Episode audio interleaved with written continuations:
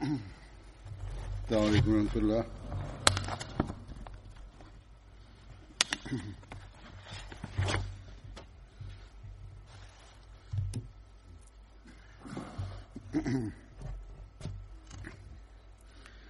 أشهد أن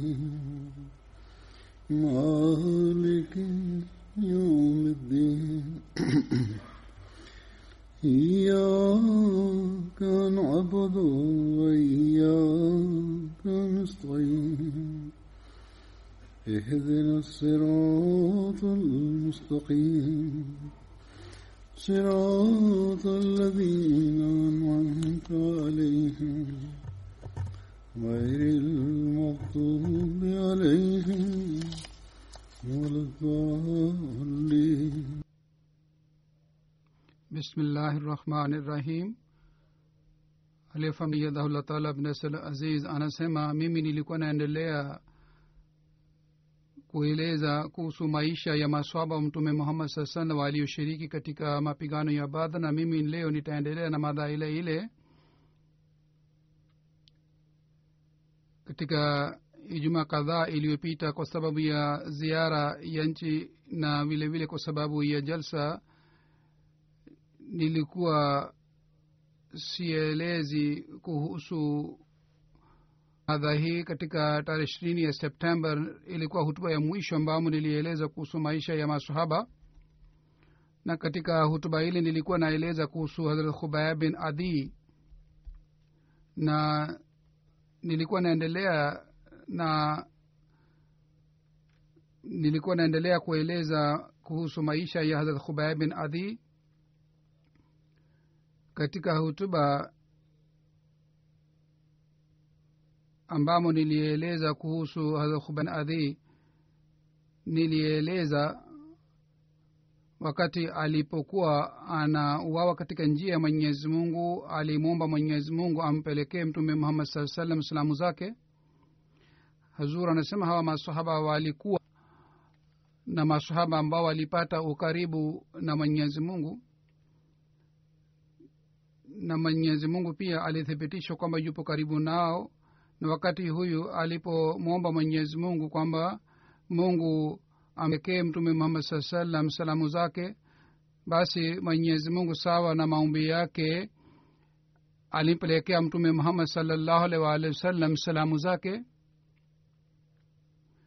Na wakati alipopokea salamu zake mtume muhammad salllahu alaihi waalihi wasallam alisema waalaikum ssalam na aliwaambia masahaba kwamba hadha khubab ameuawa katika njia ya allah.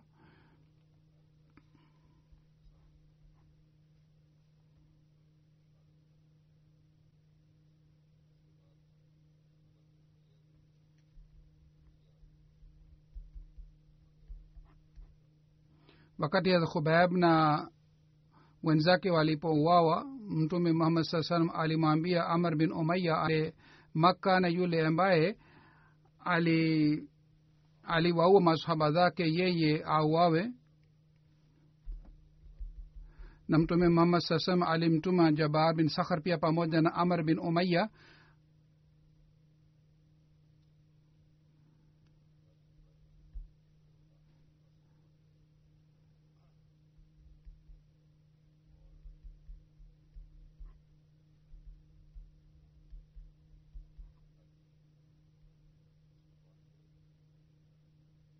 hawa wote wawili wakafika karibu na maka na wakaacha ngamia zao nje ya maka na wakafika ngamia. Na hadrat jaban bin sakhra akasema lao tungeweza kufanya tawaf ya makha na na tungeweza kusali raka mbili nafali hadrat amr akasema makuresh wana tabia kwamba baada ya kula wanakaa nje ya nyumba zao ili isije wakakamatwa na maadui. Na jabar akasema sisi hatutakamatwa. Kwa hiyo hadha jabar anasema tukafanya tawaf na tukasali raka mbili na baadaye tukaanza kumtafuta abu sufian tulikuwa tunaenda kwa miguu. Mtu mmoja wa maka akatuona na akanitambua na akasema amar bin omaiya huyu ni amar bin umaya lazima amekuja na njama fulani. Kwa hiyo amar anasema sisi tukatoka nje katika maka tukapanda juu ya mlima na watu wa maka wakaanza kutafuta. Sisi tulipopanda juu ya mlima wale watu wa maka wakakata tamaa na wakarudi na baadaye sisi tukajificha kwenye pango na tukalala pale katika pango lile. Asubuhi kureshi moja akaja ambaye anaenda na farasi yake sisi tukajificha tena katika pango na nikasema huyu aka, aka akituona atapiga kelele. Kwa hiyo ni vizuri kwamba sisi tumkamate tumue.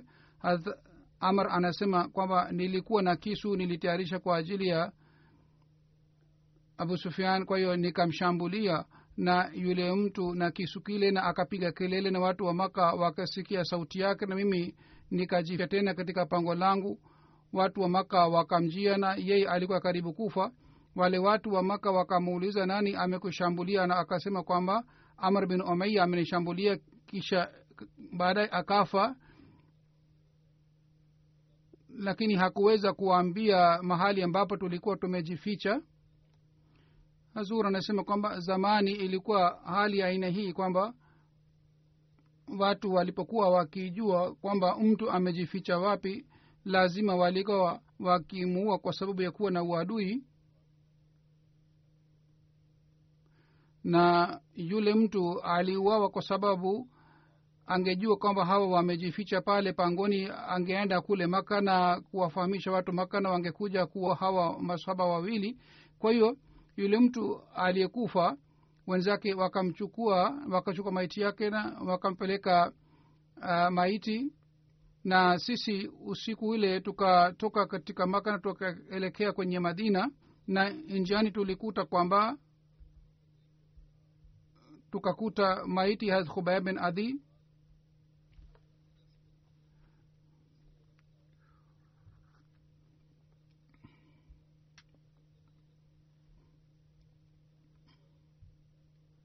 kule pia mdui moja alimwona amar bin umaya lakini yeye pia hakuweza kumtambua yeye.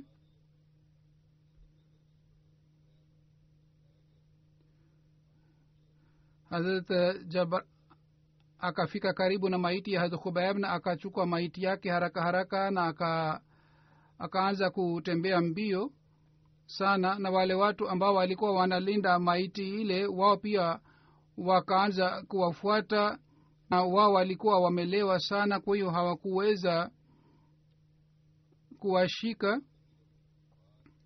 Na kwa hiyo hadha jabar al aka akaenda mbio sana na maiti hubeb wale watu wa makka waliendelea kuwafuata lakini hawawezi kuwa uh, kuwakamata. Hivi mwenyezi mungu aliwalinda harat amar anasema nilimwambia mwenzangu jabar kwamba wewe uondoke na ngamia mimi nitawazuia hawa watu wasikufuate.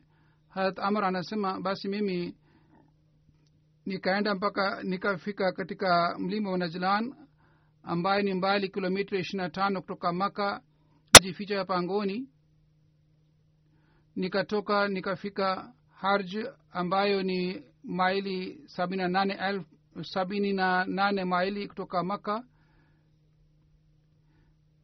nikafika karibu na madina.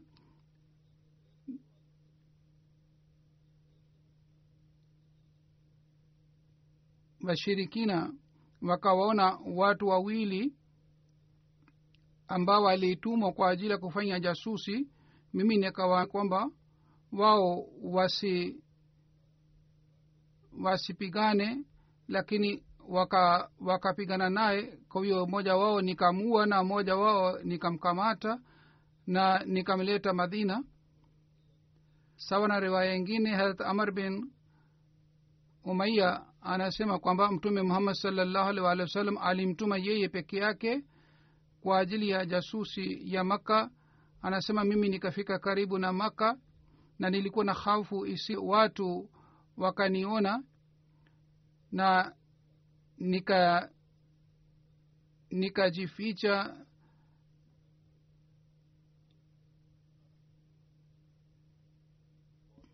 na sawa na riwaya ingine imeelezwa kwamba harat amr bin umaiya anasema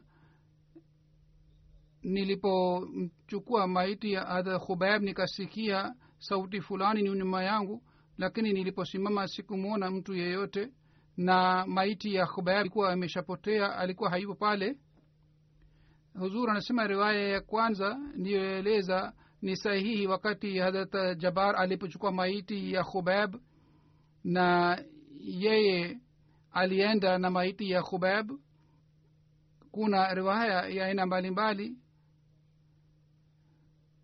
na na kuhusu yeye ilikuwa mashuhuri kwamba uh, maiti ya khubab alizama ardhini na makufar hawakuweza kufedhehesha maiti yake. Riwaya moja ni kuhusu khubab wakati alipokamatwa na maadui khubab aliwekwa katika nyumba fulani.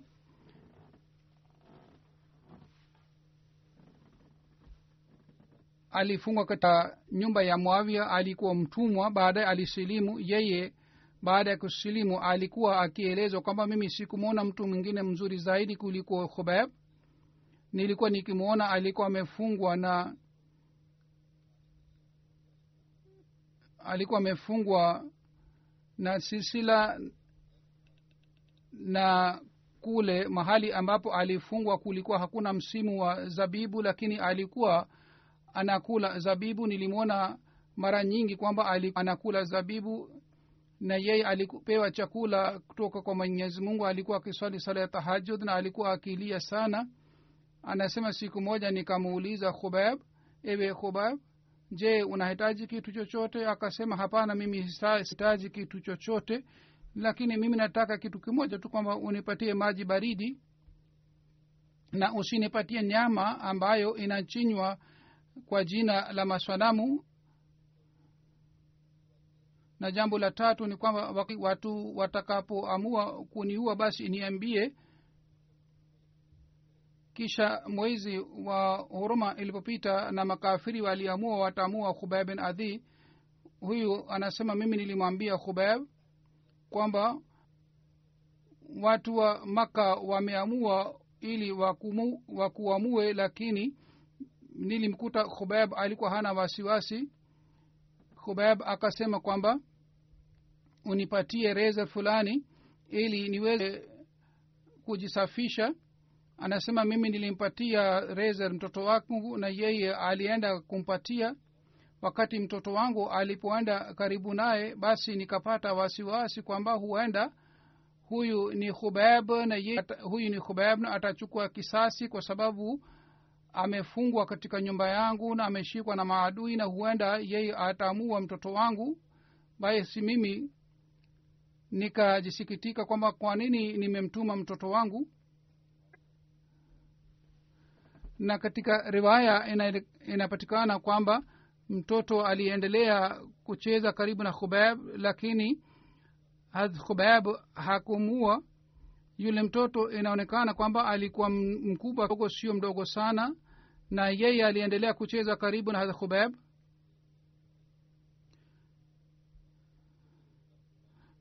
anasema wakati mtoto wangu alipofika karibu na khubab hadha khubab akamwambia yule mtoto kwamba wewe ni mwenye shujaa sana. Je mama yako hakujali kwamba mimi nitakuua na yeye amekupatia rezer na kisu ila hali nyinyi mweshaamua kuniamua? Yule mwanamke mawi anasema nilikuwa nasikia maneno haya ya khubeb mimi nikamwambia kwamba mimi nimekutegemea na kwa kutegemea mungu wako nimemtuma huyu mtoto wangu na yeye uh, amekuletea kisu au razor, na sikumtuma mtoto wangu ili wewe umuue hadha khubab akasema mimi sio mtu aina hii kwamba mimi nimuue huyu mtoto mdogo. Sisi hatu hatuendi kinyume na mafundisho ya dini tukufu ya islam kisha nikamwambia khubaib kwamba kesho watu wameamua watakuua.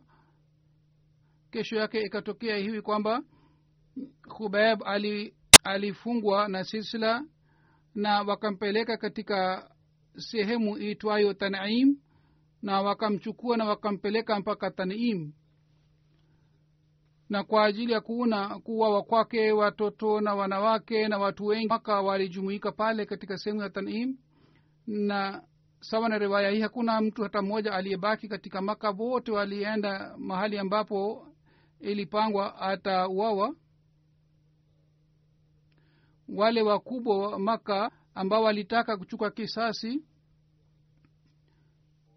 wale watu wote kwa ajili ya kuchukua kisasi na wengine ambao hawaku ambao walikuwa maadui wa islam tu wakubwa wao hawakuuawa kadri hawa wengine pia walienda kule kwa ajili akiwa na tamasha namna gani khubaib anauawa?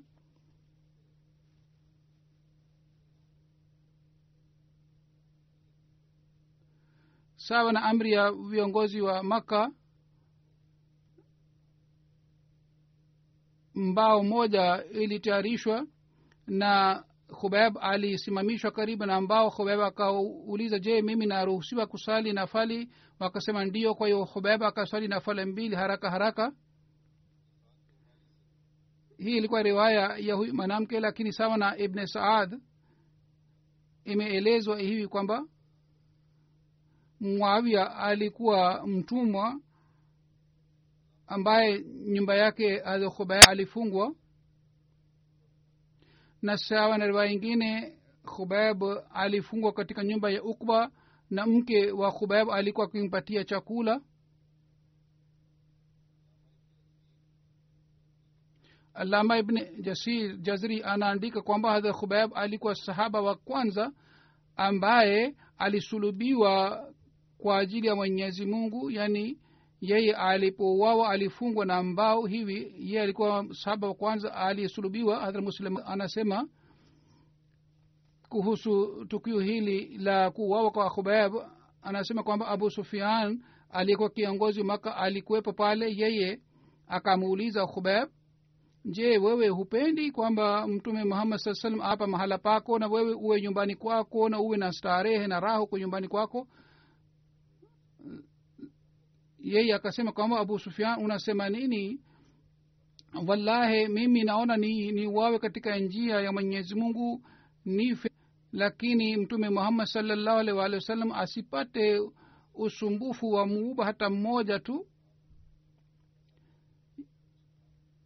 Na yeye alimjibu kiasi hiki kwamba abu sufian alipata athari yake na yeye akamwona zaid kushangaa na abu sufian akasema katika maneno ya chini kwamba wallahi mwenyezi mungu ni shahidi kwamba jinsi masahaba wanampenda mtume mimi sikumuona mtu mwingine yeyote ambaye anampenda gozi wake.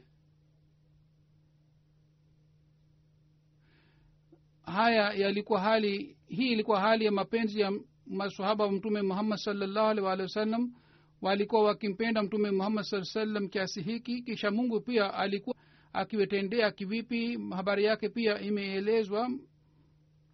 Wakati huyu aliposema kwamba mimi ikiwa na uwawa katika njia ya mwenyezi mungu nikianguka upande wowote mimi sijali. Anguka kulia kushoto mbele o nyuma mimi sijali. Nitaanguka upande gani? Mimi nauawa katika njia allah subhanahu wa taala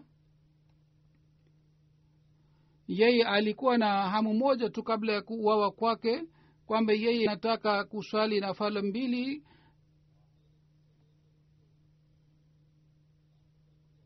Yeye alikuwa na hamu ya kumpelekea mtume muhammad saa salam salamu na mungu alitekeleza alitimiza hamu yake na salamu zake zilipelekwa kwa mtume saa salam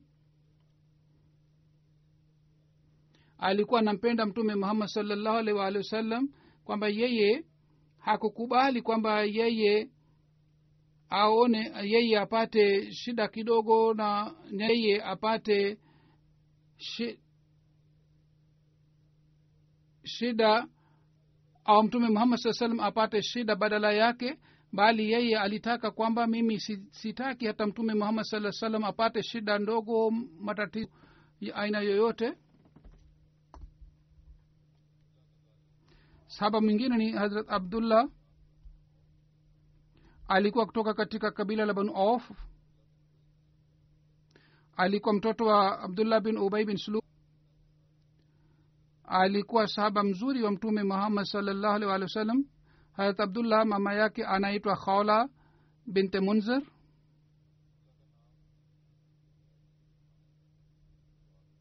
Na jina lake zamani lilikuwa khubab. Mtume saa salam alibadilisha jina lake na alimpatia jina la abdullah na alimwambia kwamba khubab ni jina la shetani kwa hiyo mimi nimebadilisha jina lako.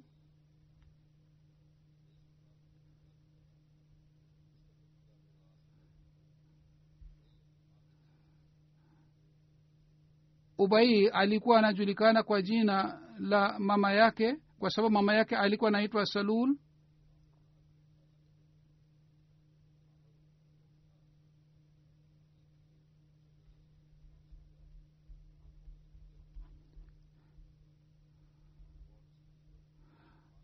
alikuwa cousin alikuwa shemeji wa abdullah abu, abu amir ambaye alikuwa akieleza kuhusu ujaji wa mtume muhammad salllahu alih waalihi wasallam.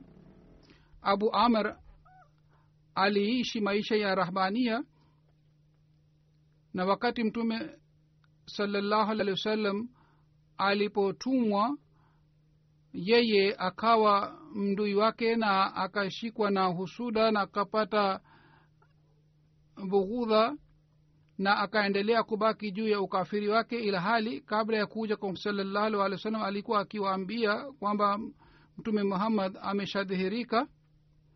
Na mtume muhammad salallahu alih walih wasallam alimpatia huyu abu amar jina la fasik katika abdullah kuna watoto habari yao ina, inapatikana katika historia.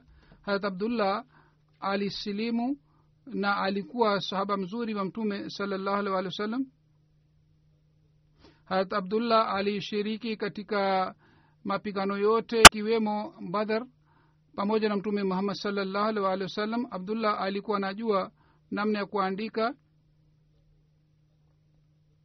harat abdullah alikuwa akiandika wahi ya qurani tukufu. Katika riwaya moja imeeleza kwamba katika katika ohod pua lake lilikatwa na mtume muhammad salllahu alih waalihi wasallam alimwambia kwamba yeye atengeneze pua la dhahabu. Na katika riwaya ingine imeelezwa kwamba meno yake mawili yalivunjwa na mtume muhammad saa salam alimwambia kwamba atengeneze maneno yake na atengeneze maneno ya fedha na huzur anasema kwamba riwaya ya pili inaonekana ni sahihi zaidi ambamo imeelezwa kwamba maneno yake mawili yaliunjwa katika vita ya uhodh na mtume muhammad salllahu alhi wasallam alimwambia kwamba atengeneze meno ya dhahabu katika abu sufian aliwapatia challenge waislamu kwamba sisi tutarudi tena mwakani. Kuhusu hii katika sirat khatama nabiin mirza bashir ahmad saheb ameeleza maelezo haya. Anasema baada ya ohod wakati makafiri walipokuwa wanarudi abu sufian aliwapatia waislamu challenge kwamba mwakani tukirudi sisi tutikana nanyi na mtume salallahu alih walih wa sallam alikubali chalenji yao mwakani katika mwezi wa shawal mtume salallahu alih waalihi wa sallam pamoja na masahaba elfu moja na mia tano alitoka nje kutoka madina. Na nyuma yake alimteu kuwa abdullah bin ubai bin sulul kuwa kuwa kiongozi wa madina amiri wa madina upande mwingine abu shan bin har pia alitu, alitoka pamoja na wenzake elfu mbili. Lakini licha ya kuwa na hali kwamba walipata ushindi na walikuwa wengi lakini walikuwa na haufu sufian alikuwa anataka kwamba yeye atasubiri mpaka anapata wenzake wengi zaidi na yeye bado alikuwa kwenye makka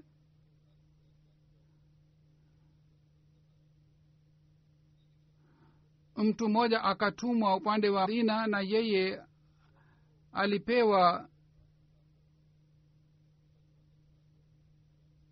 amri hii kwamba yeye awazuie waislamu wasitoke nje katika madina wasijitokeze kwa ajili ya mapigano. Yule akaja madina yeye yeye akawaambia waislamu kuhusu matayarisho ya sufian na watu wa makka. Kwa hiyo watu wengine wakaanza kuogopa kutoka nje katika madina ajili ya kupigana na wale makafiri.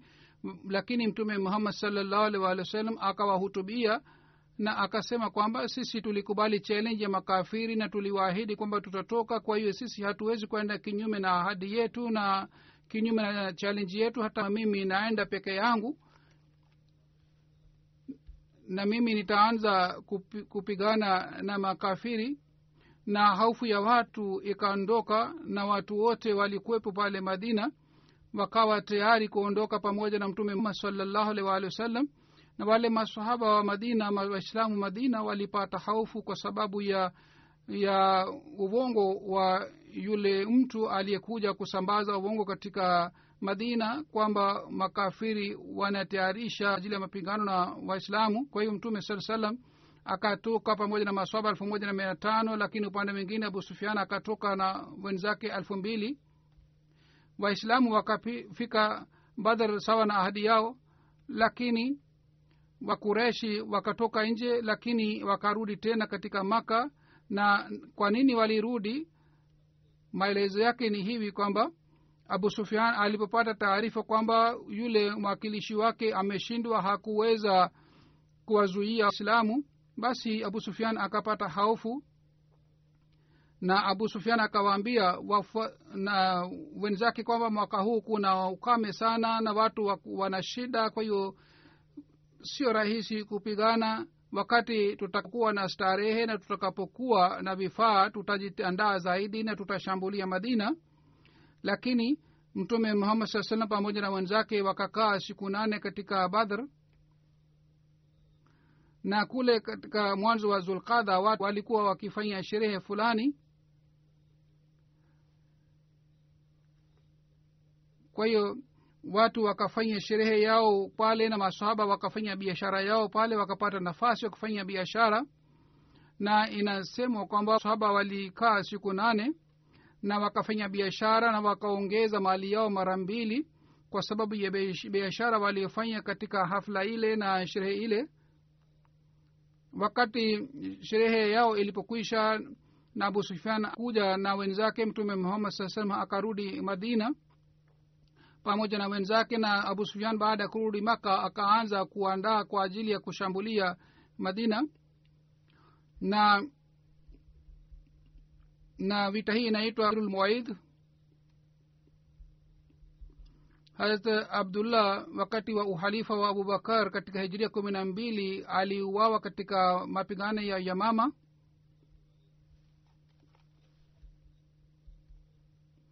Kuhusu baba yake abdullah bin ubai bin sulul kuna riwaya katika bukhari mazur anasema mi na, naeleza riwaya hizi ili sisi tujue kuhusu historia pia.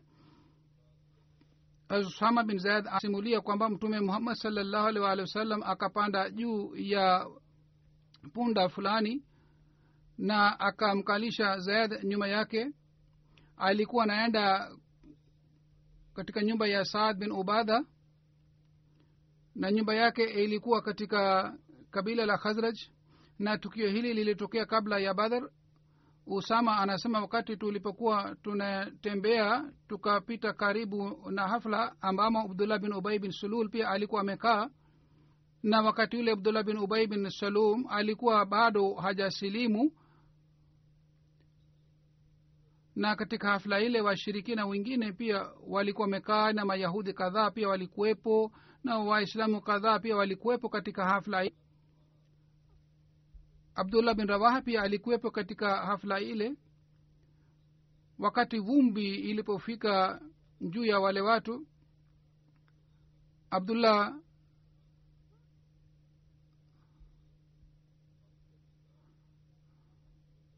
abdullah bin ubai bin sulul akamwambia mtume muhammad salllahu alih waalihi wasallam akas abdullah bin ubai bin sulul akamwambia mtume muhammad saa salam kwamba asiwatupie vumbi. Mtume salallahu alih walih wasallam akashuka chini na akawapatia ujumbe wa islam na akawahubiri. Na mtume muhammad salallahu alehi wasallam akamwambia abdullah bin ubai bin sulul kwamba wewe huwezi kusema maneno mazuri zaidi kuliko maneno uliyosema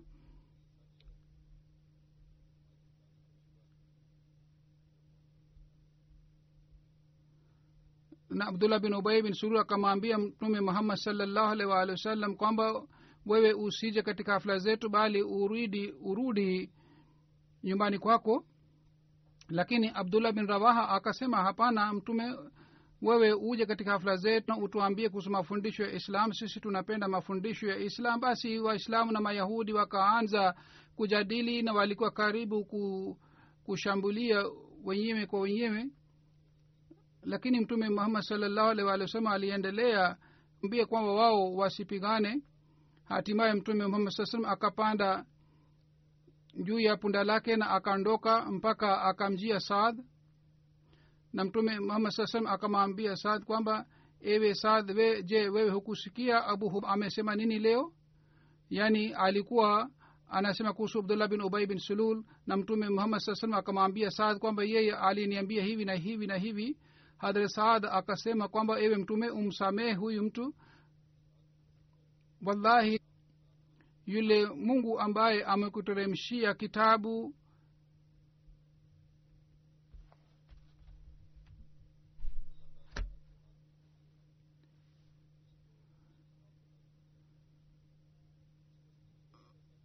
mungu ameleta haki kwetu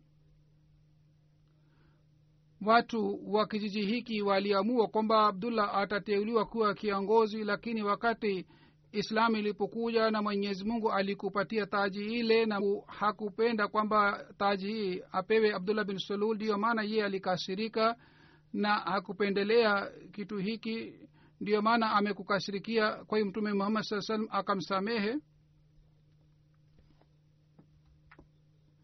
Na mtume saa salam masahaba zake pia walikuwa wakiwasamehe hawa washirikina na alikuwa waki, na hawa walikuwa wakisubiri kwa sababu ya usumbufu wao. Mwenyezi mungu amesema ndani ya kani tukufu kwamba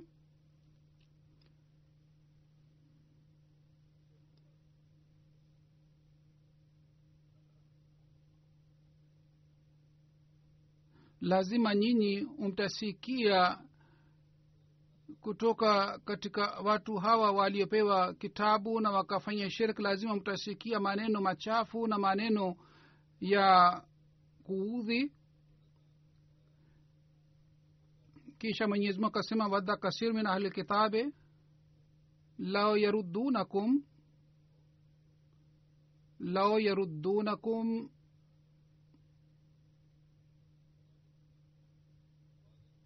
yaruddunakum min badi imanikum kufara hasadam lianfusihim yaani katika ahli kitab hapo wengi ambao wanataka kwamba lao nyinyi murudi katika hali yenu ya zamani yaani nyinyi muwe makafiri mara ya tena na hawa wanasema hivi kwa sababu ya kuwa na husuda basi uwasamehe na uendelee kuwasamehe na bila shaka mwenyezi mungu anaye uwezo juu ya kila kitu. Kwa hiyo mtume saa salam sawa na amri ya mwenyezi mungu alikuwa tanguliza msamaha na ghufira. Hatimaye mwenyezi mungu alimruhusu mtume muhammad saa salam na alipambana na makafiri katika badr. Na katika badr viongozi wa makafiri walishiriki. Abdullah bin ubai bin sul na wenzake wote ambao walikuwa washirikina yeye alipoona kwamba sasa mtume muhammad saa salam anaendelea kuimarika yeye akasilimu.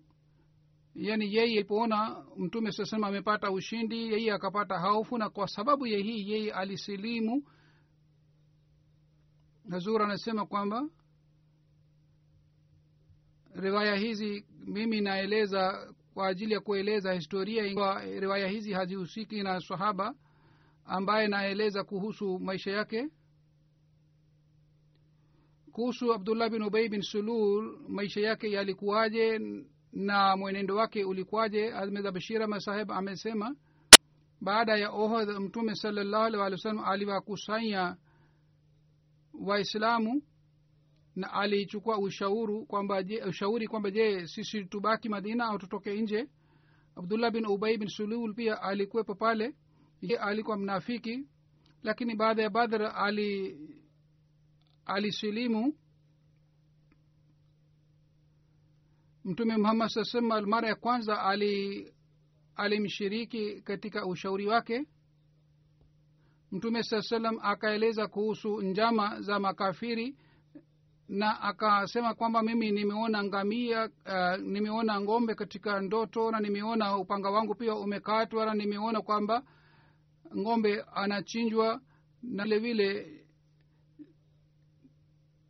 nimeona kwamba kuna kuna kondoo juu yake mimi nimepanda. Masahaba wakasema wewe unasemaje? Maana ya ndoto yako ni nini? Mtume saa salam akasema kwamba kuchinjwa kwa ng'ombe maana yake ni kwamba masahaba zangu kadhaa watauawa katika njia ya allah subhana wa taala na kuvunjwa kwa upanga wangu maana yake ni kwamba katika jaa yangu mtu mmoja atauawa au mimi mwenyewe nitaudhiwa. Na nilipoweka mkono wangu katika kinga maana yake ni kwamba sisi ni vizuri tukae katika madhina baada ya kutoka nje. Nilipopanda juu ya kondoo maana yake ni kwamba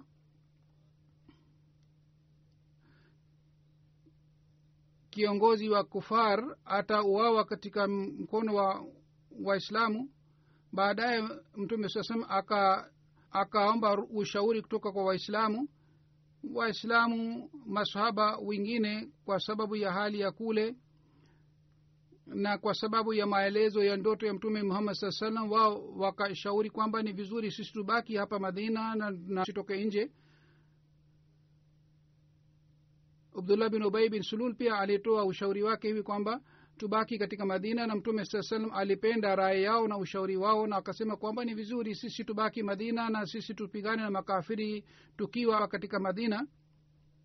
Lakini masahaba walioshiriki ambao hawakuweza kushiriki katika badr na hususan vijana ambao hawakupata nafasi ya kushiriki katika badr walitaka kupata baraka ya kupigana na makafiri na kuuawa katika njia ya allah wao wakasisitiza na wakasema sisi tunatakiwa tutoke nje katika madina na tupigane na tupambane na makafiri nje ya madina. Na wao wakatoa ushauri kwamba tunatakiwa tutoke nje. Kwa hiyo mtume sasa kwa kuona imani yao akasema kwamba sawa sisi tutatoka nje ya madina na tutapambana na makafiri na baada ya swala ya ijumaa mtume salallahu alih walih wa sallam akawaambia waislamu kwamba wao wajiandae na washiriki katika vita ili wapate baraka. Baadaye mtume saa salam akaenda nyumbani kwake na yeye akafunga kilemba chake na akawaa mawazi yake na akashika upanga wake. Na hazrat abubakar umar alimsaidia msaa salam kwa ajili hii na akatoka nje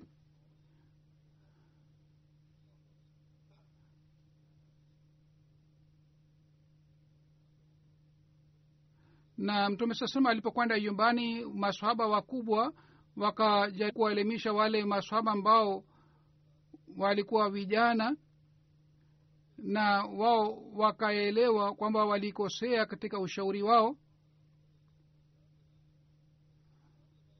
Wakati mtume saa salam alipotoka nje akiwa amewaa mawazi yake na kinga chake na ameshika upanga wake na yeye amejiandaa basi wale maswaba walikwepo nje wakasema ya rasulllah sisi tukuwa tumekosea sisi tulishauri tulikushauri kinyume na ushauri wako basi sisi tunakupatia heari kwamba yeye uamue sawa na hiari yako sisi tutakufuata. Mtume salallahu alih waalihi wasallam kwa kusikia maneno ya wale uh, vijana kwamba hii ni kinyume na shani ya nabii wa mwenyezi mungu. Wakati anapojiandaa basi yeye arudi tena nyumbani kwake. Mimi siwezi kubadilisha uamuzi wangu kwa sababu hii ni kinyume na shani ya nabii. Ikiwa amejiandaa kwa ajili ya mapigano ye hawezi kurudi basi nini mutoke kwa jina la mwenyezi mungu. Ikiwa nini mkionyesha subira basi muwe na yakini kwamba mtapata msaada kutoka kwa allah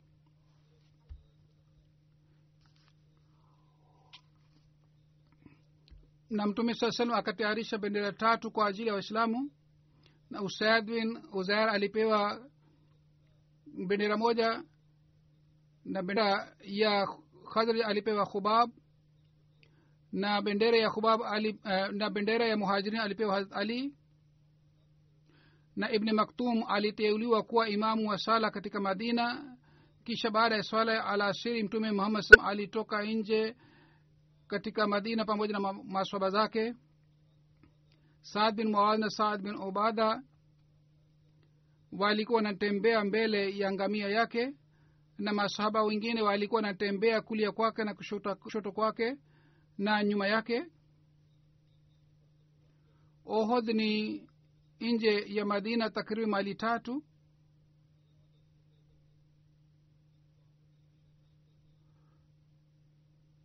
walipofika karibu walipofika sehemu itwayo shekhen mtume salallahu alih walih wa sallam akapumzika kidogo na akasema kwamba kwamba wapige hesabu waislamu ni wangapi?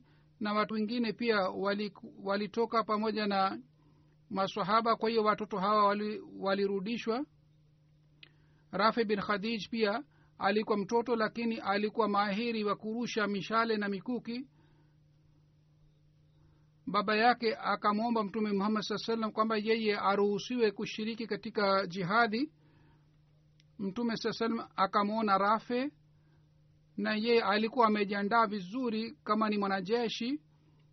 Kwa hiyo yeye mtume saa salam akamruhusu kwamba yeye anaweza kushiriki kwenye jihadi kisha mtoto mwingine samura bin jundub pia ambaye alikuwa amepewa amri kwamba arudi madina yeye pia alimjia mtume saa salam kwamba ikiwa rafe amekubaliwa basi mimi pia nikubali kwa sababu mimi ni mwenye nguvu zaidi kuliko rafe.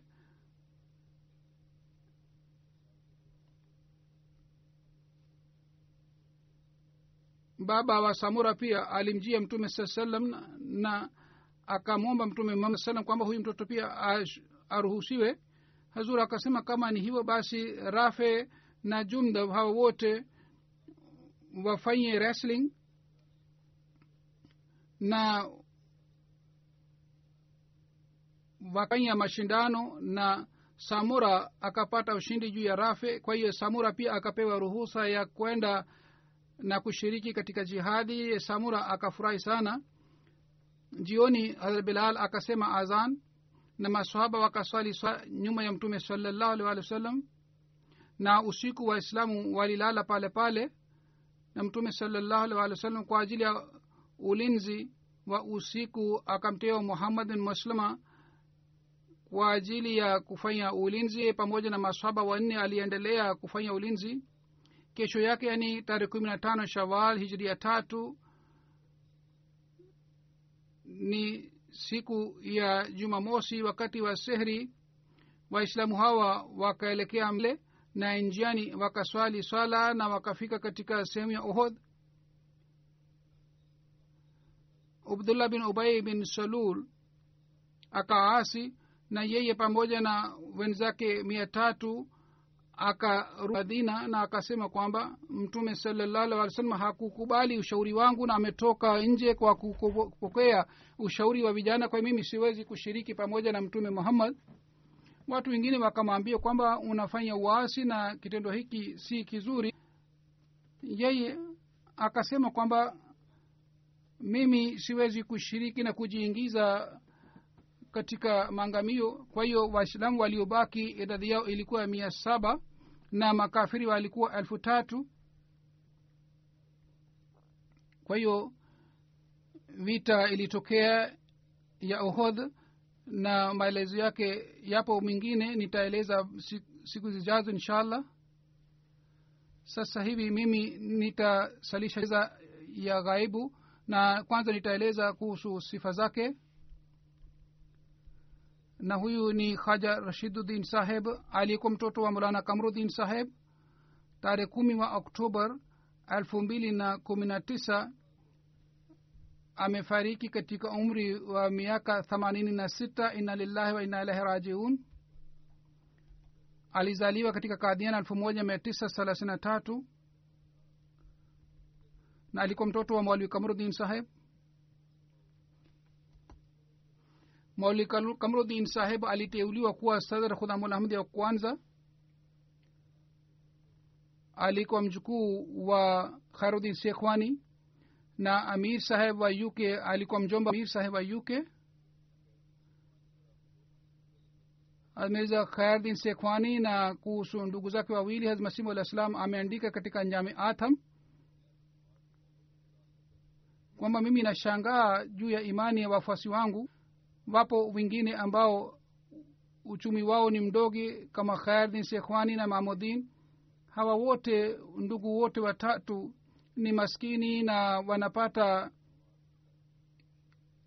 mshahara mdogo lakini wanashiriki katika mchango. Kisha wakati mwingine saina ahmad alahi salatu wassalam alipokumbusha wafuasi wake watoe mchango hawa ndugu wote wa, watatu walitoa mchango na sainam alah salam alisema kwamba mimi nashangaa kwa kuona mchango wao na wao sawa na abubakar radiallahu taala anhu yoyote walikuwa nayo nyumbani wametoa na wametanguliza dini juu ya dunia yao.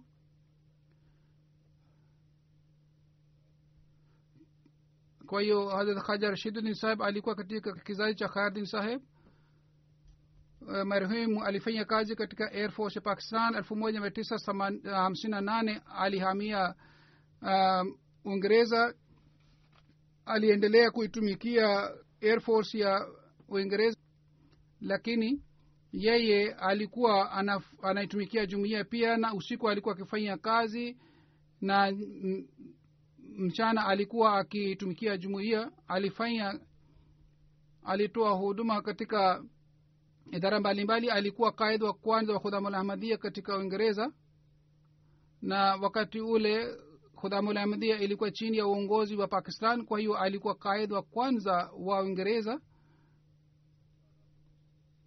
Aliwahi kuwa na sekretary kisha sektri mal sektri shanata sektri moriama naye afsar saga alitumikia jumuiya katika idara hizi zote.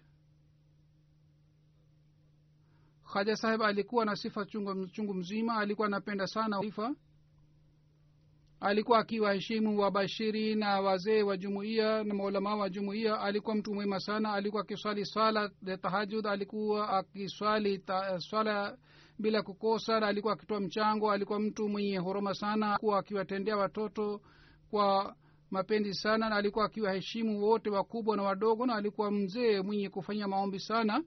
Marehemu alikuwa musi kwa fadhila na mwenyezi mungu ameacha nyuma yake mke na mtoto mmoja wake na mabinti wawili. Ana dada moja na ndugu watatu na mjukuu wake moja ni bashiri. Siku hizi anaitumikia jumuiya katika mtn na alhakam.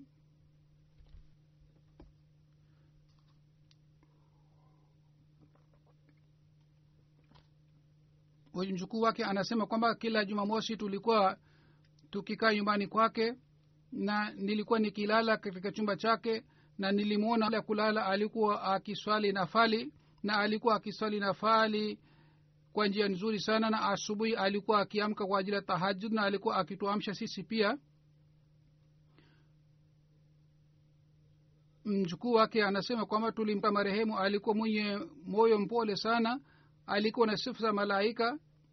Siku moja tu yeye ali alitumia maneno makali dhidi yangu wakati halifa wa nne alipokuwepo hai. Nilimuuliza kwamba halifa watano atakuwa nani? Kwa hiyo babu akasema kwamba huruhusiwi kusema maneno ya aina hii ila hali halifa yupo. Zur anasema kwamba alikuwa mtiifu hali ya juu ya halifa. Alikuwa akiniandikia barua bila kukosa katika siku zake za mwisho pia alikuwa akiniandikia barua na kabla sijaondoka kutoka uingereza alikuja kukutana nami. Yeye alikuwa na kansa alitibiwa lakini alionyesha subira ya hali ya juu. Mwenyezi mungu amghofirie na amrehemu na mwenyezi mungu ampatie mahala pamoja na wapendwa wake na mwenyezi mungu awajalie familia yake na vizazi vyake uendelee ku, kuendeleza na mema yake. Amin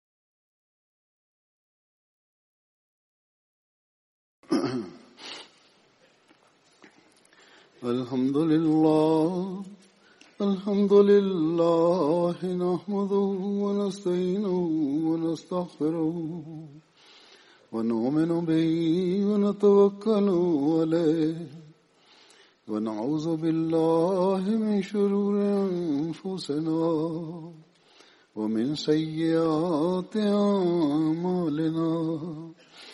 من يهده الله فلا مضل له ومن يضلل فلا هادي له. ونشهد أن لا إله إلا الله ونشهد أن محمدا عبده ورسوله.